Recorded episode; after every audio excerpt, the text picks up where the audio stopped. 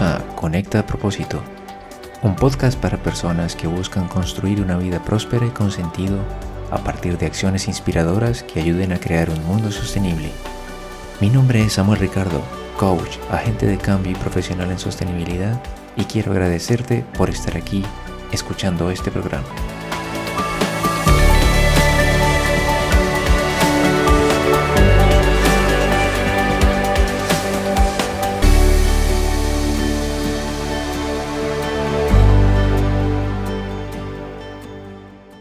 Ser un consumidor responsable no es una tarea fácil, y mucho menos cuando la cantidad de información y productos es muy grande y muchas veces confusa.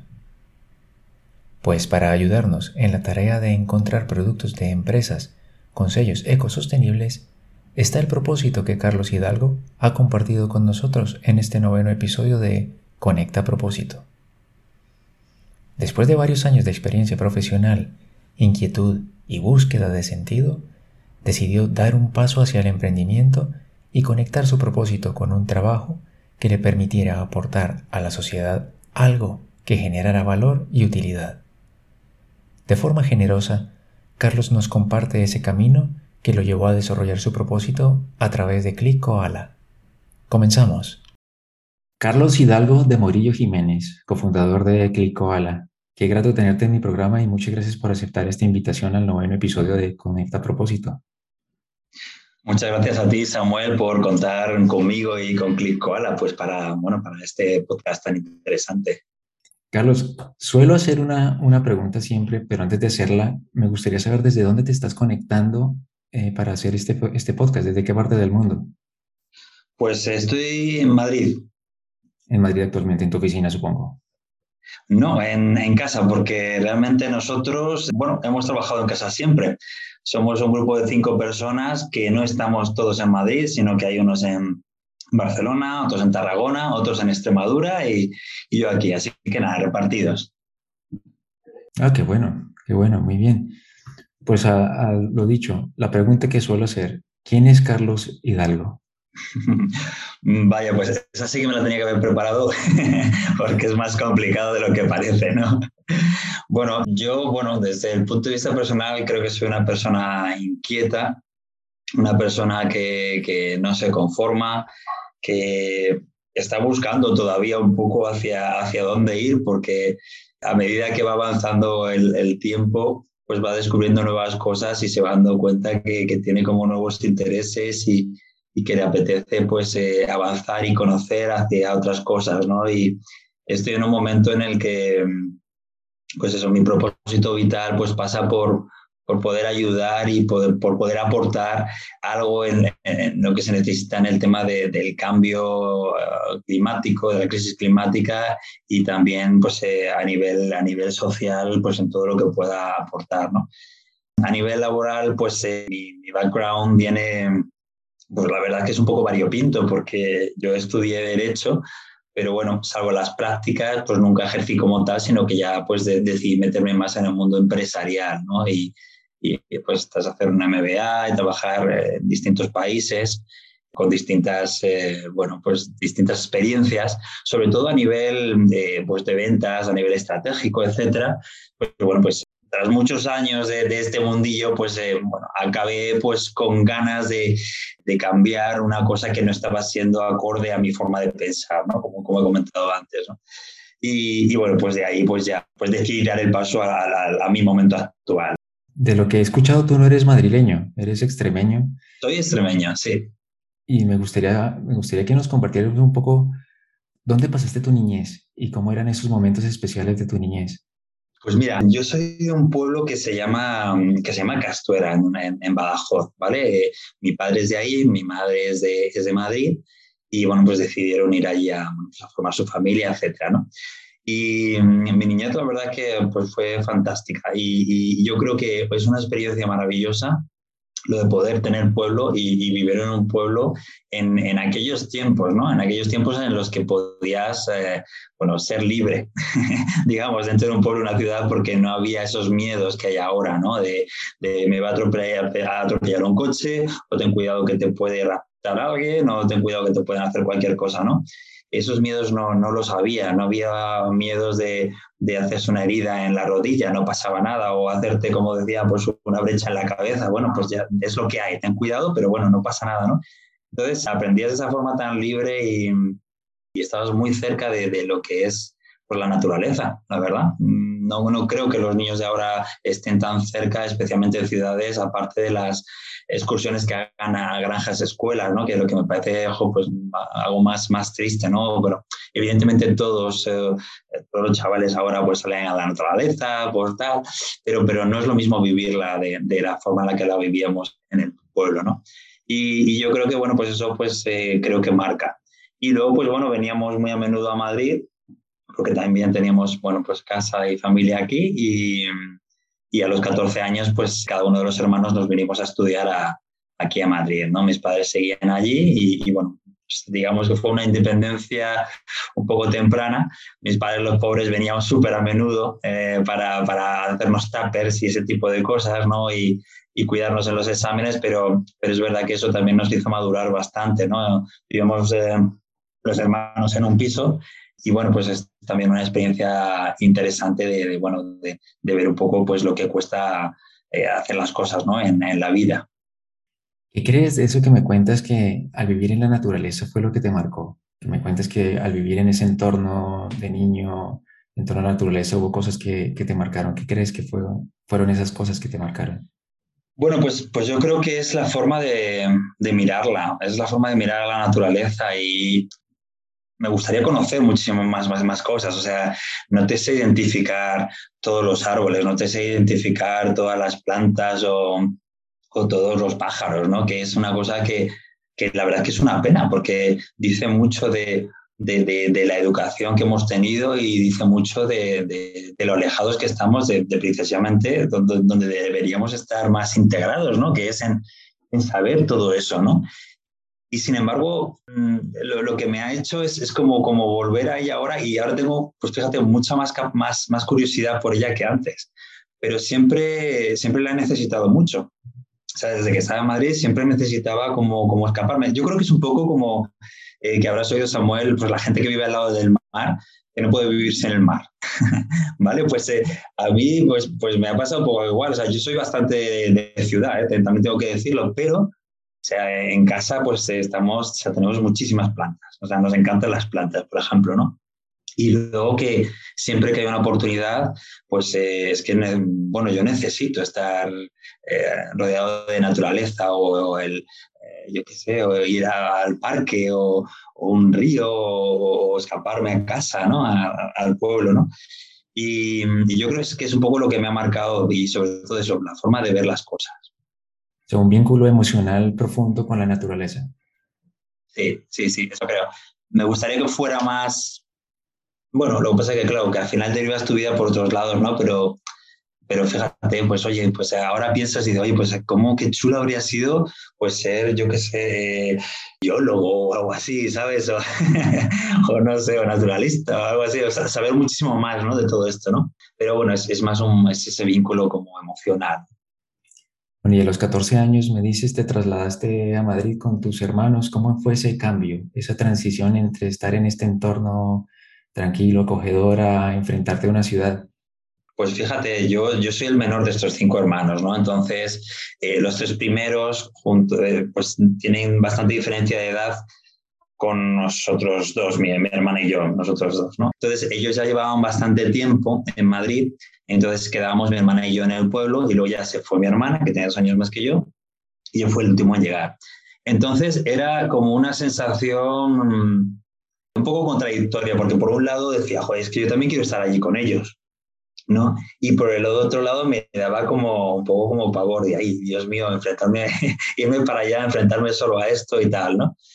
Pero bueno, la verdad que fue, fue positivo porque pues como eres un chaval, pues haces amistades rápido y, y yo creo que es fácil integrarte, ¿no? Y entonces, bueno, no, la verdad es que no tuve mucho problema, además es verdad que pues mis padres, los pobres, hacían por ir lo máximo posible para, para bueno, pues que nos sintiésemos todavía, pues eso, protegidos, bien alimentados y de todo, ¿no? O sea que, bueno, fue un aprendizaje como muy rápido, ¿no? Y, luego de repente, pues mi hermana mayor pasó a, ser un poco como mi segunda madre, ¿no? Que, es una cosa que, bueno, que no había vivido, ¿no? ¿Y cómo fue ese momento en el que decidiste escoger estudiar derecho? ¿Hubo algunos parámetros que te indicaron, pues quiero estudiar esto? Pues fíjate, yo creo que al final es, es un poco, mm, por un lado es un poco de falta de información. Yo creo que ahora viéndolo en sobrinos que tengo y tal, eh, se están enfrentando pues, eh, al mismo dilema ¿no? que, que, que, teníamos nosotros o que tenía yo por aquel entonces, entonces, decir, bueno, a ver qué hago, ¿no?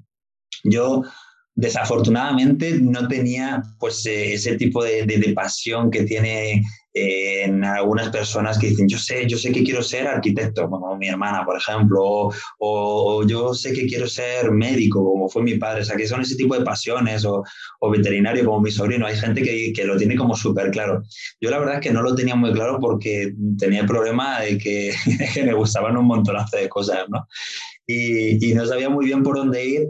Y es verdad que antes había un poco de más, había más desinformación, porque ahora en Internet lo encuentras tú todo y tal, ¿no? En aquellos momentos era lo que te venía. Y parece que, y parece que había pues como, como limitadas opciones. Parece que encima te decían, oye, pues haz algo que tenga salida. Entonces al final no te guiabas tanto por lo que a ti te gustaba, realmente, sino que te guiabas un poco más por, por, lo que veías que podía tener más salida. Es verdad que pues yo tenía varios familiares que, que habían hecho derecho, mi padrino era, era un juez eh, reconocido, mi, pues eh, mi hermana y mi, mi, otro hermano estudiaron derecho, uno es fiscal, y, bueno, al final tal, ¿no? Pues al final digo, bueno, pues venga, ya está, como parece que tiene salida, vamos a hacer eso, ¿no? Pero la verdad es que lo hice con poca convicción y entonces, bueno, pues lo saqué bien, pero a mí lo que me apetecía era, eh, o sea, hice además unas prácticas en los dos últimos años como pasante en un despacho y porque yo quería asegurarme, de, bueno, a ver, a ver si es esto un poco lo que quiero y hacia dónde ir. Y la verdad es que, claro, me, me di cuenta que, pues es que no, no sé, yo creo que era un poquito más inquieto de lo que la profesión parecía que me iba a ofrecer, ¿no? Y me había gustado siempre mucho el tema internacional, siempre me ha gustado mucho viajar, los idiomas y demás, y, y no lo veía tanto. Es verdad que, bueno, pues podía haber hecho algo más tipo internacional, de, derecho internacional o de saber, ¿no? Pero como que no. Entonces, pues bueno, me surgió una oportunidad de hacer unas prácticas como, bueno, en una empresa y tal. Y entonces fui descubriendo lo que eran las ventas, el marketing, el, bueno, pues el, el, hablar con gente, con, con, clientes, etcétera. Y entonces, pues oye, pues eh, de ahí descubrí, digo, oye, pues que me gusta un montón el mundo de la empresa que desconocía, o sea, bueno, conocía por algún amigo y tal, pero nada más. Y entonces, nada, pues al final decidí formarme y me hice, me hice un, un MBA internacional y, y que, que, fue un poco pues, eh, pues lo que me hizo abrir los ojos a lo que me, realmente me apetecía, ¿no? Interesante esto. Pues podemos decir que ese fue el primer momento disruptivo que te llevó a reflexionar un poco el qué hacer en tu vida y esas experiencias que me decías, estas prácticas y demás, eh, complementaron esa inquietud que ya traías de niño para ir un poco definiendo ese propósito. Pues, pues sí, pues fíjate Samuel, sí, sí que lo creo. Al final, eh, lo, lo que muchas veces pasa es que te dejas un poco llevar por la inercia que es a lo mejor un poco lo que me pasó con al, hacer derecho, un poco por tal. Y sí que, como dices tú, puede ser un, momento disruptivo. O sea, yo creo que hay muchos momentos en los que nos tenemos que plantear y que a lo largo de mi vida ya, ya me he enfrentado a ellos y tal, en los que dices, joder, ¿es realmente esto lo que quiero? O sea, eh, ¿realmente me merece la pena? ¿Qué tengo que hacer para cambiarlo? Venga, vamos a adaptar. Entonces, sí que me he encontrado con bastantes momentos en mi vida en que al final he tenido que tomar una decisión que que me ha sacado, bueno, se dice un poco así, que me ha sacado a lo mejor de mi zona de confort, donde podía estar más o menos bien, y que, y que luego he agradecido. O sea, evidentemente tiene sus pros y sus contras, pero es una decisión que, que, no es baladí y que tienes que darle vueltas, ¿no? Y sobre todo porque, porque te enfrentas a algo desconocido y porque te enfrentas a lo mejor a tus miedos, ¿no? Y, creo que eso está muy bien, o sea, está, está bien hacerlo. Es verdad que lo ideal sería tener todo súper claro desde el principio, pero a mí me parece que es difícil, porque como lo tengas claro desde el principio, bueno, oye, chapó, enhorabuena, pero, pero creo que es difícil porque la vida va cambiando y tú también vas cambiando como persona y vas evolucionando. Entonces, yo creo que soy una persona que trata de adaptarse y si para adaptarse hay que cambiar, pues eh, bienvenido el cambio. Y en ese camino, después de este momento de disrupción, tuviste más experiencias laborales, ¿es así? Sí, sí, sí, sí, bueno, totalmente. Eh, este, este máster que te comenté, pues tenía lugar en una parte en España, otra parte en Francia y otra parte en Inglaterra. Entonces eh, nos teníamos que buscar una, eh, una experiencia laboral, ¿no? Entonces yo lo que quería, joder, digo, bueno, pues ya que estamos por ahí, pues vamos a... Yo quería que fuera en el extranjero, no quería volver a España. Y entonces, pues bueno, pues estuve buscando porque, bueno, no te facilitaban la, la, la práctica, sino que te, te, la tenías que buscar, ayudaban un poco a, a, ver un poco cómo hacerlo y demás, ¿no? Y entonces, pues nada, consigo una práctica en, en Shiseido, que es una marca de cosmética japonesa de, de, de lujo, y era pues para hacer un estudio sobre las eh, técnicas de venta japonesas adaptadas a, al mundo europeo o algo así, ¿no? Porque se estaba integrando en, en, Europa en ese momento. Bueno, yo no conocía ni la marca, o sea, no tenía ni idea pero, de ese mundillo de la cosmética y tal. Pero bueno, resultó ser súper interesante. Entonces me cogieron en, en, en París, pero para hacer las prácticas en Londres, en la oficina de Londres. Y entonces en Londres estuve haciendo esas prácticas como tres o cuatro meses o así, que fue una experiencia chulísima. Y luego, pues eh, como me gustó, pues dijo, oye, pues eh, bueno, y además, bueno, salieron más o menos bien, pues me contrataron en París.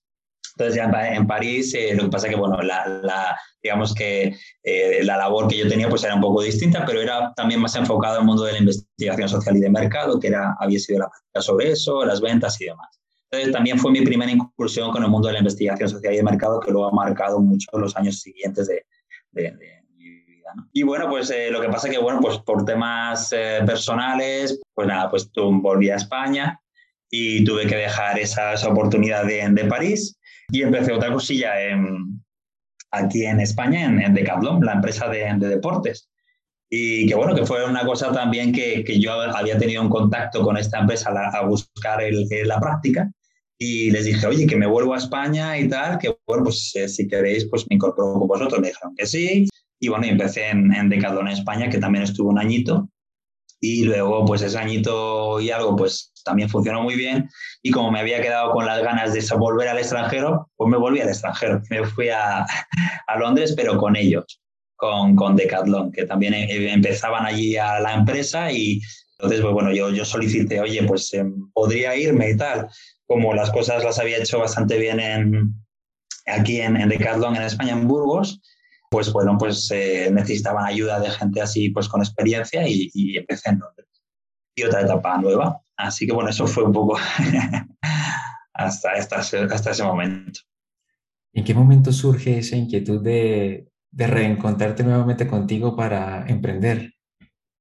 Bueno, pues fíjate, pues varios años, bastantes años después para emprender, ha pasado un montón de tiempo. Es, es verdad que siempre he sido bastante intraemprendedor, ¿no? Por ejemplo, que yo creo que, que, muchas de las cosas han venido precisamente en Decathlon, eh, que te comentaba, ahí ya empecé a, a tener la posibilidad de, de, hacer muchas cosas dentro de, de, una empresa, ¿no? O sea, hacer cosas que no se habían hecho antes y, y yo creo que, que, esa libertad al final va haciendo que tú te des cuenta que, que, pues, bueno, pues tú puedes hacer cosas nuevas que, que no sabías a lo mejor que podías hacer o, que, o, a, la que, o a las que podías enfrentar. Pero ese espíritu emprendedor, ¿lo entendiste en aquel entonces o ahora reflexionando es que lo, lo entiendes, que ya te traías ese espíritu emprendedor?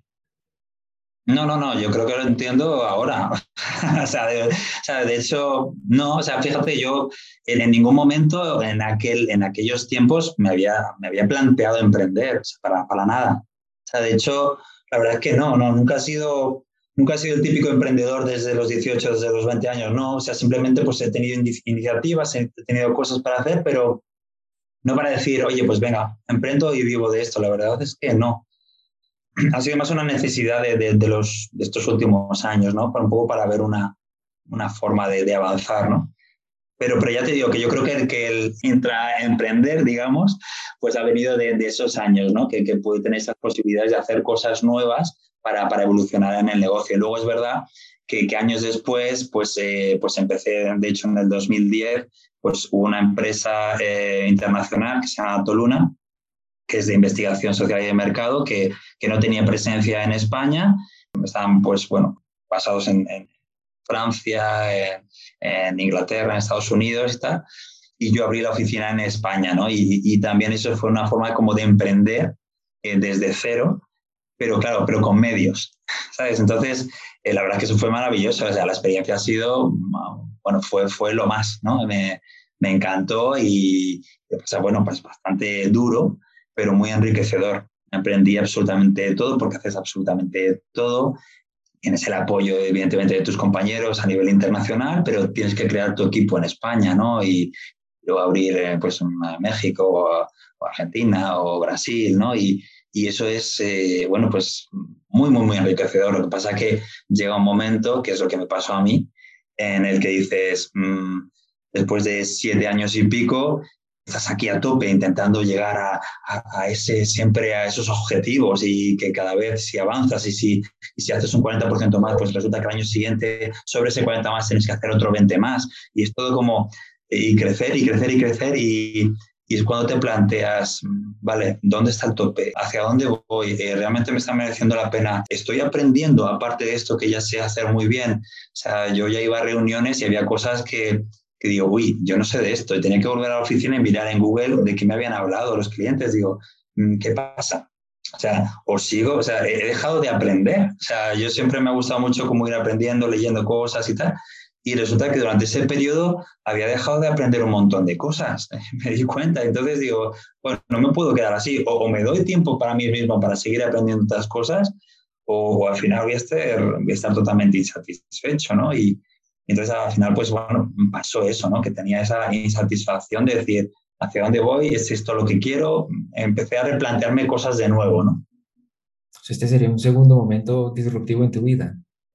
Un segundo, bueno, creo que un tercero, o sea, súper crítico, sí. el más crítico que he tenido hasta ahora, creo que ha sido, que ha sido este, ¿no? Porque era pues, el momento de mi vida en el que económicamente pues está fenomenal, eh, a nivel profesional de, pues reconocido profesionalmente. Digamos un poco la definición de éxito. Bueno, para quien quiera entender el éxito de, esa manera, pero desde luego para mí no, no lo era en ese momento porque mi satisfacción pues personal pues estaba un poco limitada, o sea, no era realmente lo que quería. ¿Que podía haberme tirado muchísimos más años así? Pues probablemente sí, ¿Que hubiera estado satisfecho? Pues no lo sé. La verdad es que creo que, que me faltaban ya cosas, entonces era una decisión y, y, la tomé, ¿no? Y decir, pues, pues no, no, no es esto lo que, lo que me satisface, no estoy suficientemente contento y el dinero no me da la felicidad, desde luego, aunque sea un, un cliché, pero mientras pueda tener para, para sobrevivir, o sea, lo, lo que necesito es eh, estar, o sea, buscar un propósito buscar algo que a mí me diga, a mí me está aportando algo todo el trabajo que estoy haciendo. No me importa trabajar, soy una persona trabajadora, pero eh, que, me, que me luzca, ¿no? O sea, que, que, decir, voy hacia un sitio, sé hacia dónde voy y sé por qué lo estoy haciendo, ¿sabes? No, no, no sin ni son, ¿no? Y sobre todo en un ambiente que sea, mm, no sé, limpio a nivel profesional, que sea transparente, que, que, tenga en cuenta a las personas, ¿no? que tenga en cuenta también pues, al, medio ambiente. ¿no? Y, y, bueno, pues ahí, fue, ahí fui a buscarlo. ¿Y cómo, cómo afrontaste esto? ¿Cómo lo abordaste para darle respuesta a todas esas inquietudes? Pues mira, la verdad que, que es, es, algo que, que yo creo que todavía sigo intentando buscar una respuesta completa. Voy encontrando partes y voy encontrando el camino, y sobre todo pues voy encontrando más eh, pues, motivos de, satisfacción y de pues, que me llenan. ¿no? Hice, mira, lo que hice fue primero, mmm, me faltaba conocimiento, ¿vale? Pues entonces lo que hice, pues bueno, pues hice el, un, máster en business, eh, en Internet Business, en, en el ISDI, en, en, el MIP, no sé si te sonará. Y mm, me pareció alucinante, me pareció chulísimo y lo disfruté un montón. Mi idea es verdad que era, pues bueno, pues eh, empezar a estudiarlo y a finalizar, pues bueno, pues ya pues, buscaría mis alternativas profesionales distintas a la anterior, ¿no? Pero sin embargo me dije, no, no, lo estoy disfrutando mucho, mm, es que quiero absorberlo a tope y, y dejé mi trabajo antes, ¿no?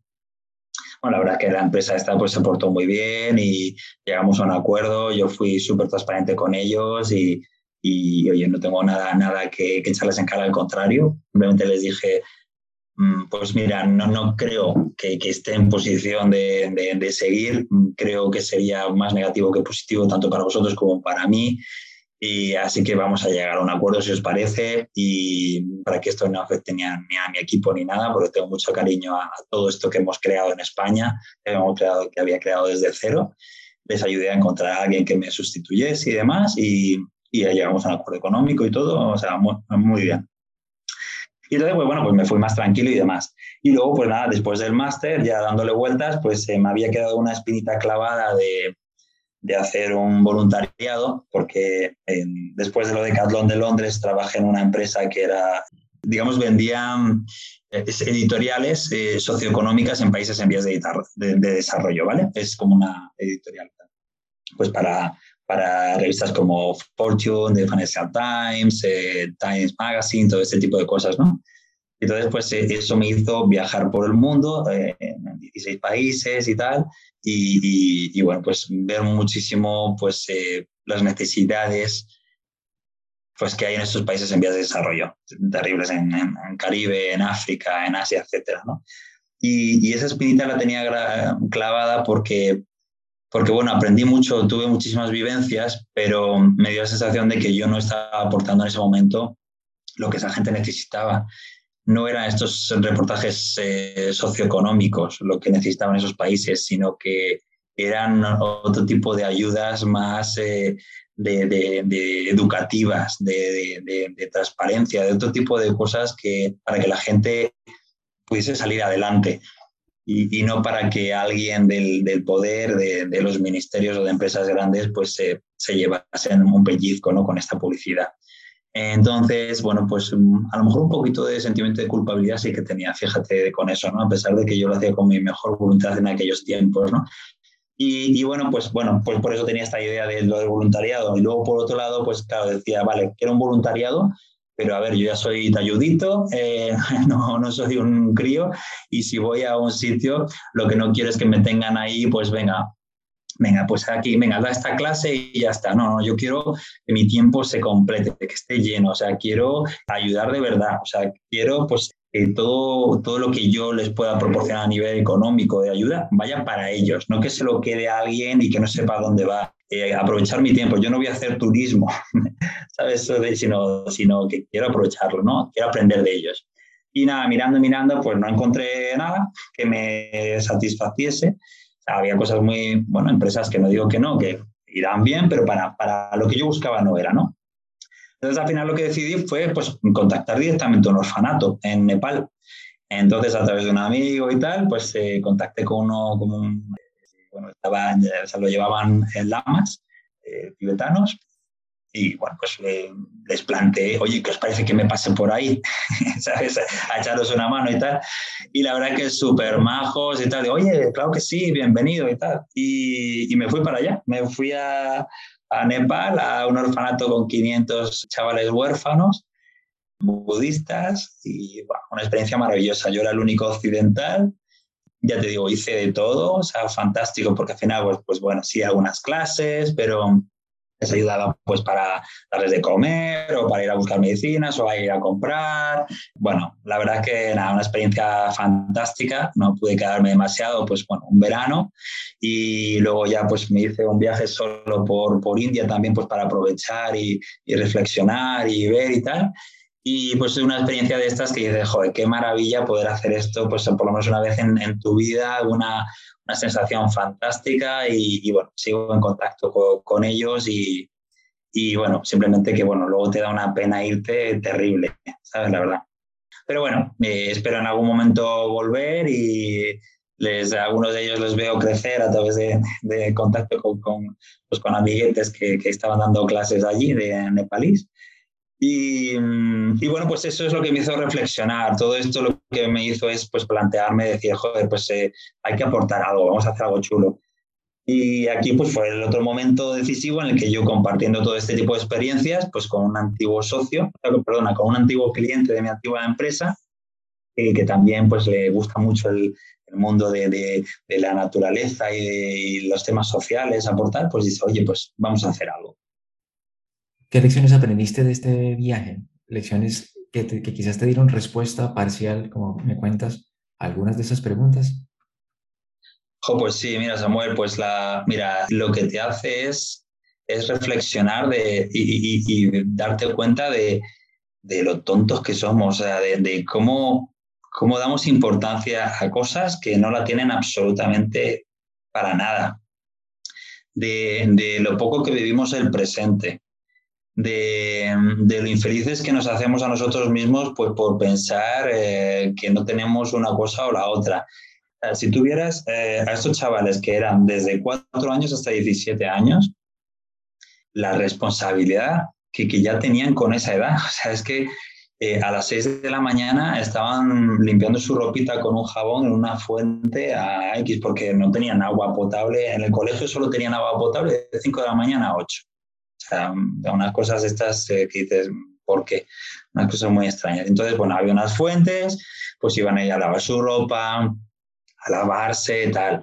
Como los mayores cuidaban de los pequeños, pues para para curarles las heridas o, o, tenía muchos problemas de piel, por ejemplo, porque en, en, habitaciones pues dormían pues de 9 metros cuadrados, pues dormían a lo mejor 12 niños. O sea, había en literas que dormían dos o tres chavales. Y es verdad que las condiciones higiénicas pues no eran las, las ideales, sobre todo pues esta falta de agua, eh, a lo mejor pues no se duchaban tanto, el cambio de ropa.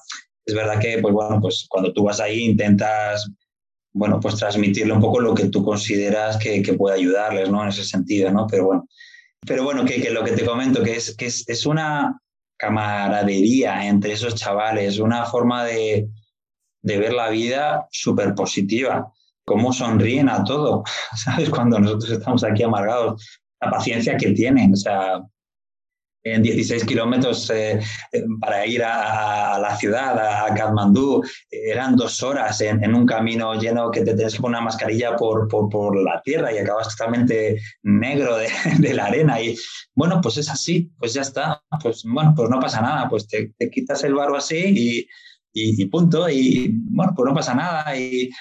Pues comes en la calle, pues comes en la calle o no lo sé. Es la sensación de, de, libertad y, y de, confianza que hemos perdido aquí.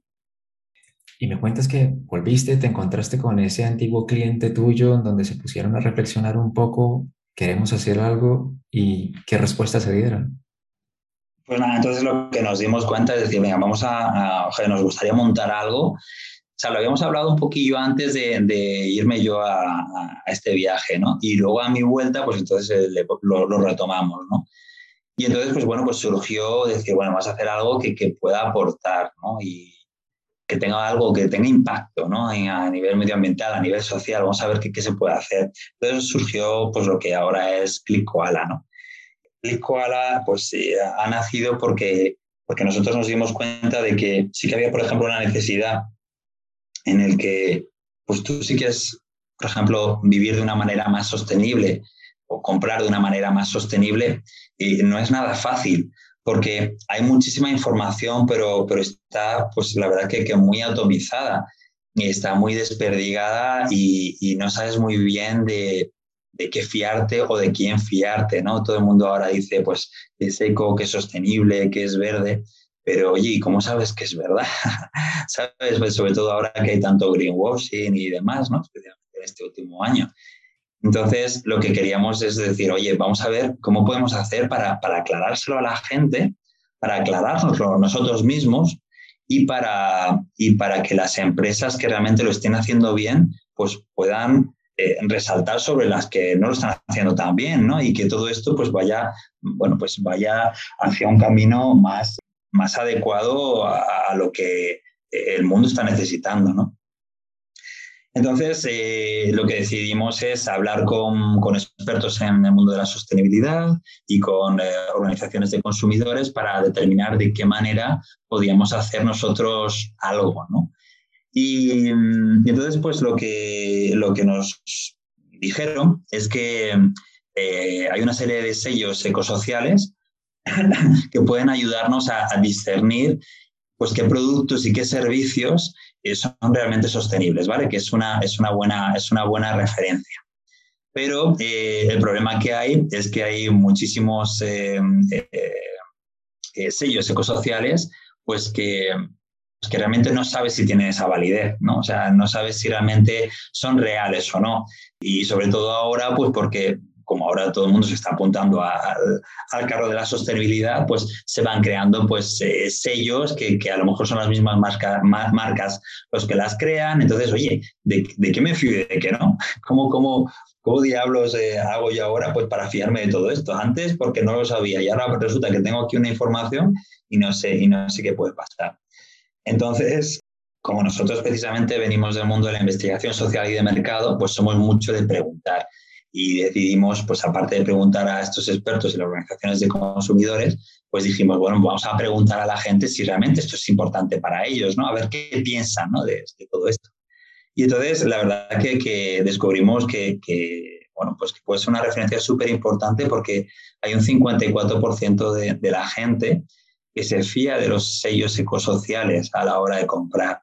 Y luego hay nada menos que un 70-73% de gente que si ve que en un producto o en un servicio hay un sellito, le, le incita a comprarlo. ¿vale? Eso quiere decir que, pues que la gente está deseando fiarse de algo para decir, vale, pues si, si esto, si tú me lo estás diciendo, si hay algo, un sello que reconoce esto, pues yo me fío más de esto, ¿no?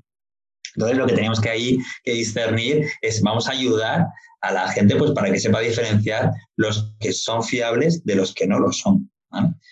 Entonces, vale, entonces ya llegamos a eso y dice, vale, pero ¿quiénes somos nosotros para decir eso si, si nosotros somos los primeros en, que nos encontramos con esa disyuntiva, ¿no? decir, oye, ¿cuáles me fío y cuáles no? Entonces dijimos que, bueno, pues vamos a preguntar a los que realmente saben. ¿Quiénes saben? Pues los expertos, la, la gente que realmente está estudiando sobre esto constantemente, eh, sobre sostenibilidad, temas de sostenibilidad de, distintos sectores, ¿no? Y entonces pensamos que, tenía que ser gente independiente, porque si no, no iba a ningún lado. Gente independiente, pues ¿de, dónde? ¿De dónde lo podemos sacar? Porque en cuanto esté relacionada pues, con empresas, pues a lo mejor es más complicado, que, que las hay, segurísimo, pero bueno, al final lo que decidimos es eh, ir por el mundo de la universidad y, bueno, pues eh, contactamos con catedráticos, con profesores, con, eh, con investigadores de, del mundo universitario relacionados con, con sostenibilidad y les preguntábamos sobre una serie de sellos diciéndoles, oye, pues eh, ¿lo, ¿lo, conoces? ¿Qué impacto consideras que tiene a nivel medioambiental y o social este, este producto con respecto a otro producto que no lo tenga, etcétera, ¿no? Y, la verdad que, ojo, pues hemos tenido una acogida estupenda, o sea, lo hemos hecho durante dos años, ahora en, nada, pues la semana que viene, bueno, en, nada sale la tercera ola. Y, y, ellos lo que hacen es pues eh, analizar y valorar todos estos sellos para decirnos eh, pues en su opinión pues qué impacto tienen estos sellos vale entonces dan una valoración de 0 a 10 y son un impacto medioambiental y social y entonces al final, pues eh, el año pasado tuvimos 162 expertos de 42 universidades, lo que, lo que está, pues, eh, pues está muy, muy bien. Y simplemente la contraprestación es que nosotros les, eh, a cambio, pues lo que les damos es, es, el estudio, el estudio que hacemos de, de población española y, y, de, y, de, y, de, estos expertos, ¿no? Y, bueno, pues por, por ahí vamos. Si yo soy un consumidor y quiero encontrar ropa, quiero encontrar alimentos, quiero encontrar algún producto de mi interés y soy un consumidor responsable, ¿qué debo hacer en Clicoala? Busco Clicoala en internet y ¿qué me ofrece a mí como consumidor Clicoala? Vale, pues mira, como, como consumidor lo que, lo que te ofrece tú, eh, bueno, te vas a clickcoala.com, es, es un buscador, es muy, muy sencillito porque la idea es que la gente pues no, no encuentre diferencia a la hora de, interactuar con otro, con otro tipo de buscadores. Entonces, tú al buscar, eh, pues imagínate, pues una camiseta, ¿vale? Pues tú buscas, bueno, pues yo quiero una camiseta pues que sea sostenible, ¿vale? Pues simplemente en ClickQual no tendrás que poner la coletilla sostenible porque ya lo, lo es todo, ¿vale? Entonces, pues tú pones eh, lo que es camiseta. La diferencia es que los resultados de búsqueda van a ser totalmente aleatorios. No hay nadie, eh, ninguna empresa que pague por estar más arriba o más abajo. No funcionamos así, somos una empresa social y lo que queremos es eh, empoderar a, a, los usuarios pues, para que puedan encontrar alternativas sostenibles a todas sus compras. Entonces, eh, lo que ellos sí que van a poder hacer, tienen una serie de, filtros en los que van a poder pues, buscar las categorías en las que se puede encontrar este, esta camiseta, porque, por ejemplo, si tú pones una camiseta negra, te saldrán distintas categorías donde puede aparecer la palabra tanto camiseta como negra. Entonces, pues eh, lo ideal es que tú puedas ir, ir seleccionando mm, donde, lo que quieres. ¿no? También, incluso si quieres, puedes seleccionar los certificados si los conoces otra serie de etiquetas Click Koala que son pues como, eh, digamos, beneficios o, cosas que a la gente le resulta interesante o importante para ellas que, que tengan esos, esos, eh, esos productos, pues, por ejemplo, pues, eh, que no tenga productos nocivos contra la salud, que no haya habido explotación infantil o bienestar animal, ese tipo de cosas, ¿vale? Entonces, pues tú una vez que hayas hecho tu filtrado, pues te, saldrán, te saldrán pues todas las eh, los resultados de búsqueda. Una vez tengas los resultados de búsqueda, lo que vas a ver es, es una, eh, una ficha en la que tú vas eh, a encontrar pues, qué certificados tiene ese producto, en los que si quieres haces clic y amplias información. Vas a encontrar también la valoración que le han dado los expertos, ¿vale? En función de los certificados, pues si son un 8, si son 6, si son 5, tal, a nivel medioambiental y social, según el impacto que tiene vas a encontrar pues la descripción del producto, el precio, etcétera, y luego lo que vas a hacer es, si clicas, es irte directamente a, esa ficha de producto más amplia con todos los detalles y después puedes ir a, a, la tienda de esa, de esa marca a comprar ese producto o ampliar información. Es decir, nosotros no somos un marketplace, no vendemos directamente, sino que lo que hemos hecho es también empoderar a las empresas y, transmitirles, o sea, pasarles pues todo el tráfico que, nosotros generamos pues, para que ellas puedan hacer eh, un negocio y para que les pueda encontrar la gente que realmente quiere vivir de una manera más sostenible. Y supongo que dentro de Click también les interesa mi, mi comportamiento de, uso de la plataforma un poco para que ustedes también enriquezcan la plataforma y puedan determinar, pues mira, la gente está consultando más esto o aquello. Sí, efectivamente, nosotros intentamos, sobre todo con la idea de, de hacer que sea lo más um, usable posible, ¿no? Eh, la usabilidad eh, creo que es primordial se va aprendiendo. ¿eh? Nosotros hemos ido iterando y cambiando lo que es la plataforma a lo largo del tiempo y, habrá que seguir haciéndolo, ¿no? Porque te vas encontrando fallos, vas encontrando cosas que pueden mejorar. Como muy bien dice Samuel, pues vas identificando pues actitudes, ¿no? De prioridades, de qué busca la gente, qué hace la gente. Vamos preguntándoles además también a través de, bueno, pues de, una serie de herramientas, oye, pues, em, ¿qué te interesa más? ¿Qué te gusta más? ¿Qué te gusta encontrar? ¿Por dónde? ¿De qué manera? ¿no? Eh, por ejemplo, es muy importante, se me, se me ha olvidado también mencionar el, tema de la proximidad, que lo hemos, lo, estamos, eh, estamos dando más valor ahora, ¿no? Porque incluso aunque no tenga, haya productos y servicios que, que no tengan certificaciones, si han sido eh, elaborados en España en su totalidad, pues nosotros aparecerán en ClickKoala, porque la proximidad tiene un valor mm, eh, a nivel sostenibilidad importantísimo, ¿no? Y hay muchos productos que pueden a lo mejor estar certificados, pero simplemente por, por la elaboración, el transporte, etcétera, la distancia, pues a lo mejor son bastante menos sostenibles que un producto que no tiene una certificación, pero, pero que, es de, que es de tu localidad, ¿no? Entonces, eh, queremos también fomentar eso y, y bueno, por, por, eso también hay una parte de, hecho en España. Luego hay otra parte que también además es, es, el que la gente se pueda, a través de lo que hemos ido identificando, como dices tú, por, lo que la gente quiere, pues hay una parte que, que, es favoritos, ¿no? Y al final te puedes ir guardando tus productos favoritos, sea de lo que sea, ¿no? Entonces es muy interesante pues porque puedes tener pues, bueno, cosas que, que vas viendo y que, y que, a lo mejor ahora pues, no quieres, pero que en el futuro te puede interesar o como referencia, etcétera. Y, al final lo que te das cuenta es que tienes un buscador de tus favoritos, porque puedes hacerlo así, porque cuando tú te vas a tus favoritos, puedes además hacer la búsqueda igual por, por categorías, con los filtros, etcétera. Entonces, con lo que también es muy interesante porque puedes abarcar un montonazo de, bueno, de, sectores o de necesidades que tú puedas tener ahora o en el futuro. ¿no? Entonces, lo que queremos es que cada uno pues, se, apropie y se haga su propio clic koala. ¿no? Y luego, pues eso, sobre todo lo que hemos visto también es que la gente necesita información y, y nosotros, pues, nos hemos basado en eso desde el principio. De hecho, eh, Click Koala pues, ha nacido, nació en el, a principios de 2019, bueno, un poco más como a mediados, eh, en mayo, en junio eh, nos, nos, constituimos y empezamos a generar contenido. O sea, nosotros lo que queríamos primero era pues eso, hacernos un hueco y e informar, ¿no? Y, el buscador pues nació a finales de, de ese año, ¿no?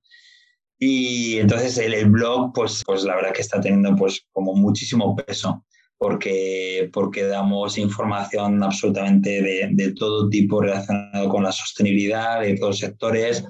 Entrevistamos a, pues a, a expertos en sostenibilidad que, que es de verdad un, un lujo leer porque son gente súper buena y son gente que te transmite conocimiento y, te transmite sobre todo eh, ánimo para, para, tomar medidas para, para, para llegar a la acción, ¿no? Así que, que generamos un poco de, digamos, de, de, movimiento para que la gente pueda actuar, ¿no? Muy bien, y si yo soy una empresa que quiero acceder a Clicoala, ¿cómo, cómo es el proceso como, como empresa?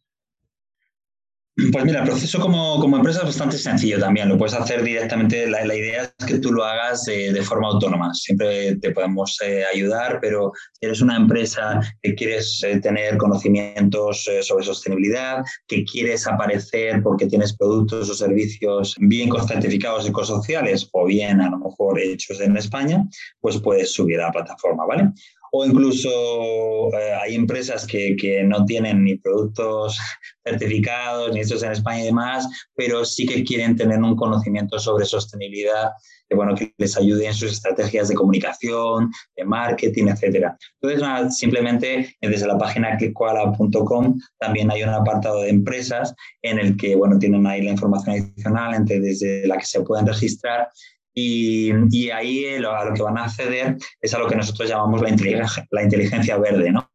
la inteligencia verde pues es una serie de, informaciones, especialmente de, de, de, tendencias sobre sostenibilidad, que lo que ayudan es a, a estas empresas a poder guiarse para, para, dar respuestas a las necesidades que tiene toda la gente que quiere vivir de una manera más sostenible. También lo que nosotros estamos ofreciendo desde Click Koala es pues, a, a, nivel, por ejemplo, investigación de mercado. ¿no? Eh, nosotros de alguna forma lo que hacemos con nuestras investigaciones es democratizar la investigación de mercado. Queremos que todas las empresas, sean lo pequeñitas que sean o lo grandes que sean, puedan acceder a ello.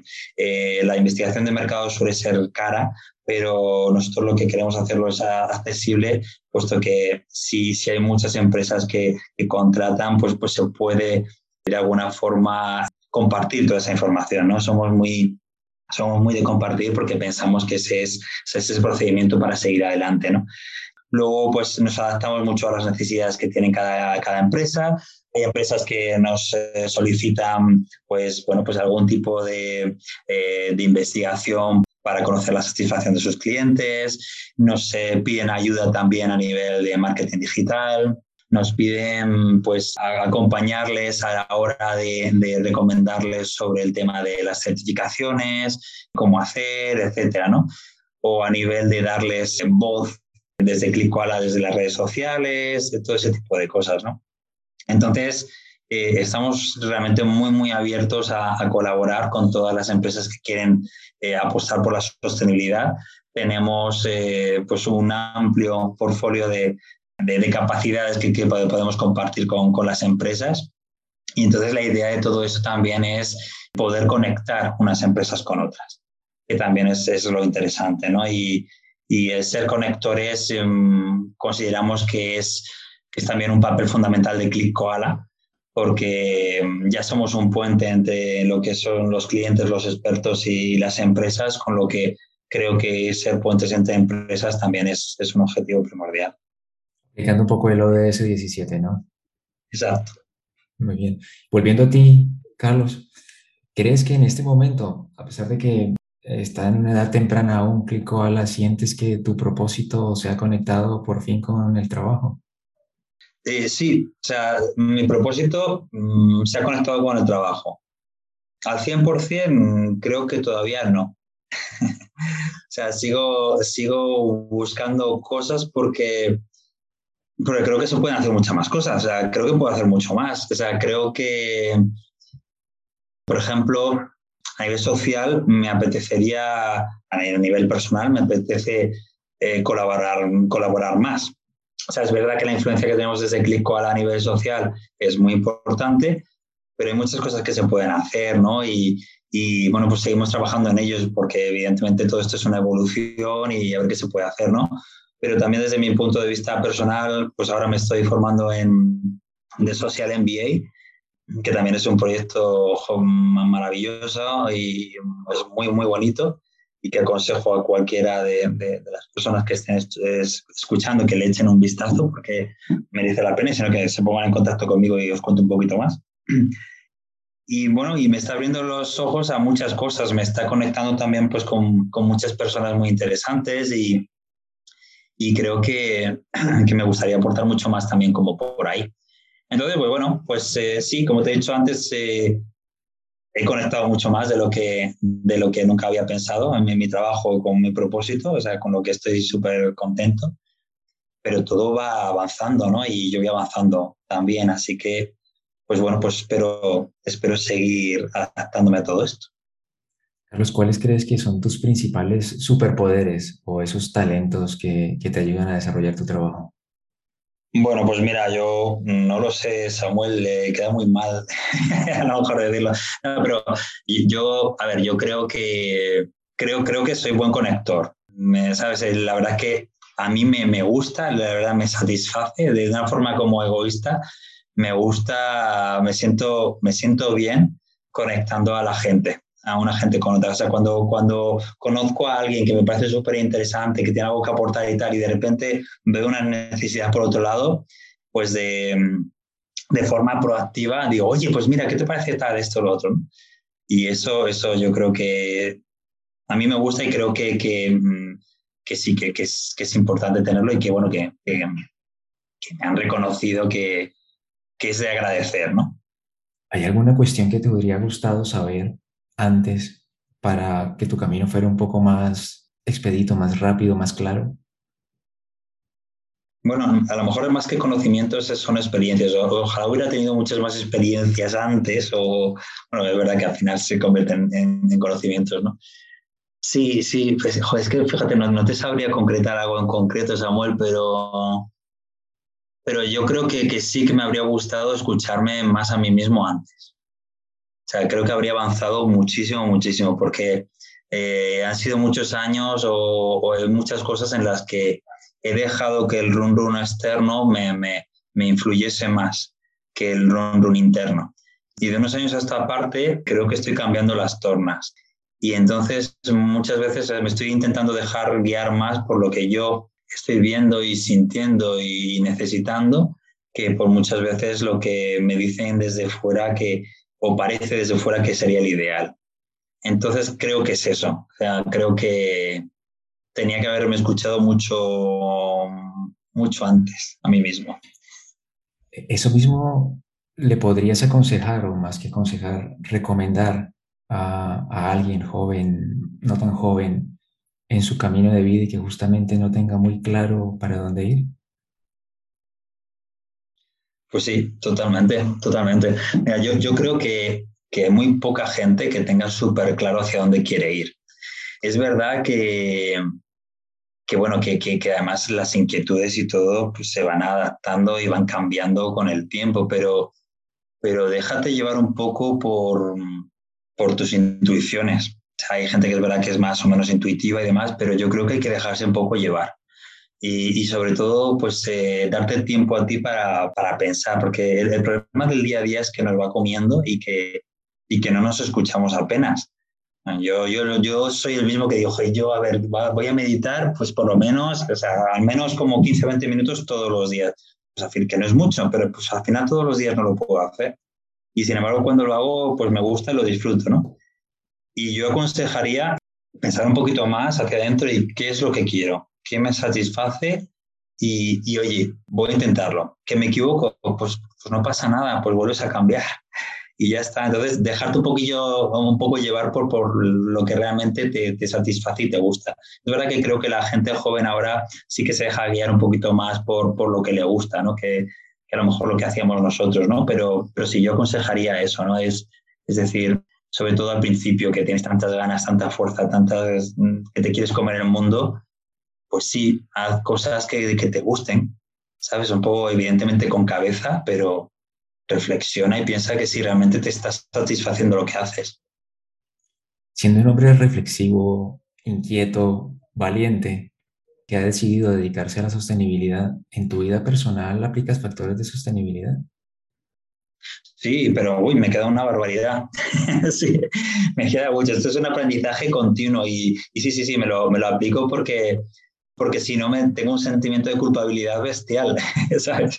entonces, pero, pero bueno, no me fustío, ¿eh? O sea, es verdad que, que tampoco puede ser así porque si no acabas eh, amargado y eso no puede ser y, puede ser contraproducente porque si no la gente al final lo que hace es, es desmotivarse, ¿no? Yo creo que el tema de la sostenibilidad es no generar miedo porque el miedo genera parálisis y, incluso hace que la gente sea como, como más, eh, más egoísta y no puede ser. Entonces, tienes que hacerlo con decir, venga, oye, voy a hacer, en la medida de lo posible, voy a ser sostenible con lo que pueda, ¿no? Pues en el tema de, de ahorrar agua, de, del tema de la luz, de, de, contratar, de contratar energías renovables, de si puedes eh, caminar, usar transporte público o, o, transportes que no contaminen, eh, que te gusta viajar, pues ya está, pues a ver, viaja, me refiero, pero si puedes hacerlo de la manera más sostenible posible, bueno, pues mejor. Si puedes de, alguna forma luego compensar, pues compensa. O sea, me refiero, yo creo que eh, la cuestión es ser, ser, ser, conscientes, ser conscientes con lo que estás haciendo. Entonces, es el tema de consumir, consumir de una forma más consciente. Pues yo antes, por ejemplo, pues, pues compraba más ropa, estaba más pendiente de eso y tal. Es verdad que, que por trabajo ahora, como mmm, apenas hay movimiento, pues pues soy mucho más consciente con lo que necesito. ¿Realmente lo necesito? Pues me lo compro. ¿Que no lo necesito? Pues ya está. Pues ¿para qué? ¿no? Ese tipo de cosas, ¿no? Y, y, y luego, pues, el, concepto de, de, de, cosas útiles, ¿no? A, mi alrededor. Eh, a mí me gusta también la belleza y tener cosas y, y, yo qué sé, para la casa y detalles, pero, pero no sé, es mi mentalidad como que ha cambiado un poco, ¿no? Y, y siendo más consciente, eh, yo creo que pues, te vas haciendo más sostenible incluso sin notarlo.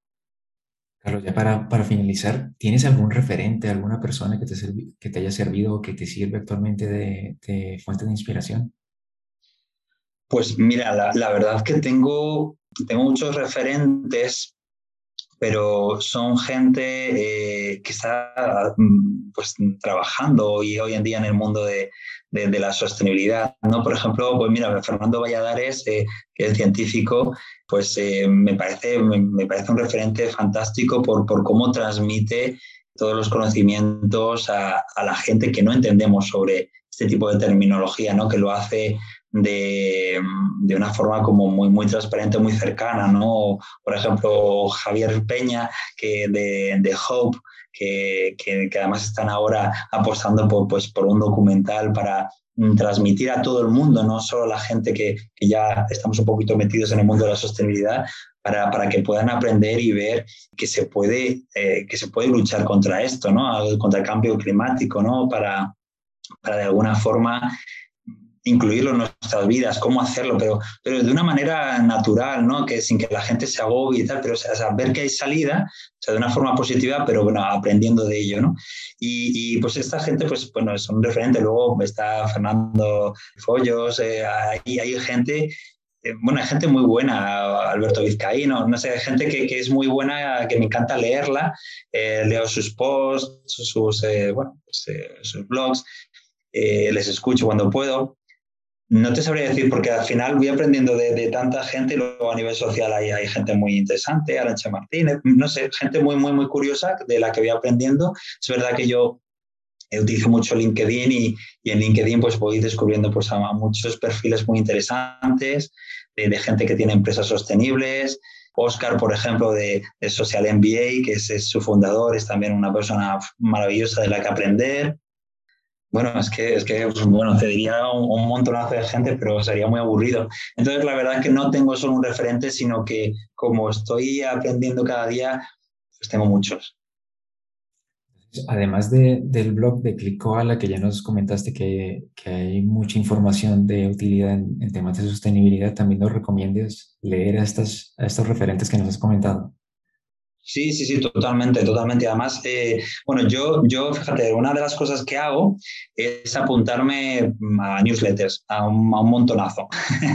me apunto a muchas y luego ya hago limpia, ¿vale? Ya si veo que durante un par de semanas pues no leo algunas de ellas, pues entonces ya, pues bueno, pues me desuscribo porque si no la bandeja de entrada se me llena, ¿no?